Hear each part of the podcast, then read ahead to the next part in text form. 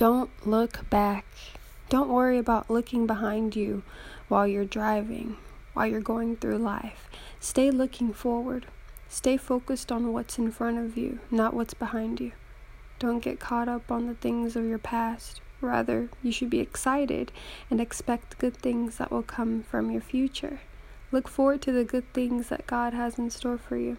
Don't get caught up on past mistakes and issues. You have already been forgiven. Don't dwell there. Keep your eyes on Jesus, especially when you reach a low place, and I promise you, He will lift you back up.